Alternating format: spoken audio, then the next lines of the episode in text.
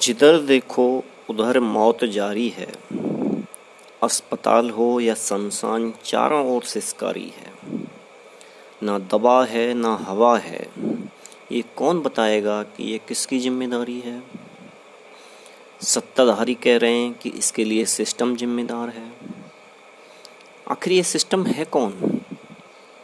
कौन इस सिस्टम को बनाता है? हमें तो कोई सिस्टम नज़र नहीं आता है।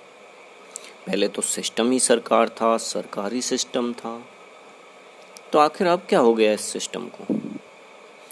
जिस मीडिया चैनल को देखो सिस्टम को कोस रहा है। कोई है जो ये कह दे कि देश की जनता मर रही है? पिछले एक साल से क्या कर रहे थे एक साल से सिस्टम को सुधार सकते थे ना। लेकिन नहीं उन्हें तो अपनी सत्ता प्यारी थी, उसका एक्सपांशन करना था, उसको फैलाना था। जनता का क्या? कभी भूख से मरती है, कभी बरसात से।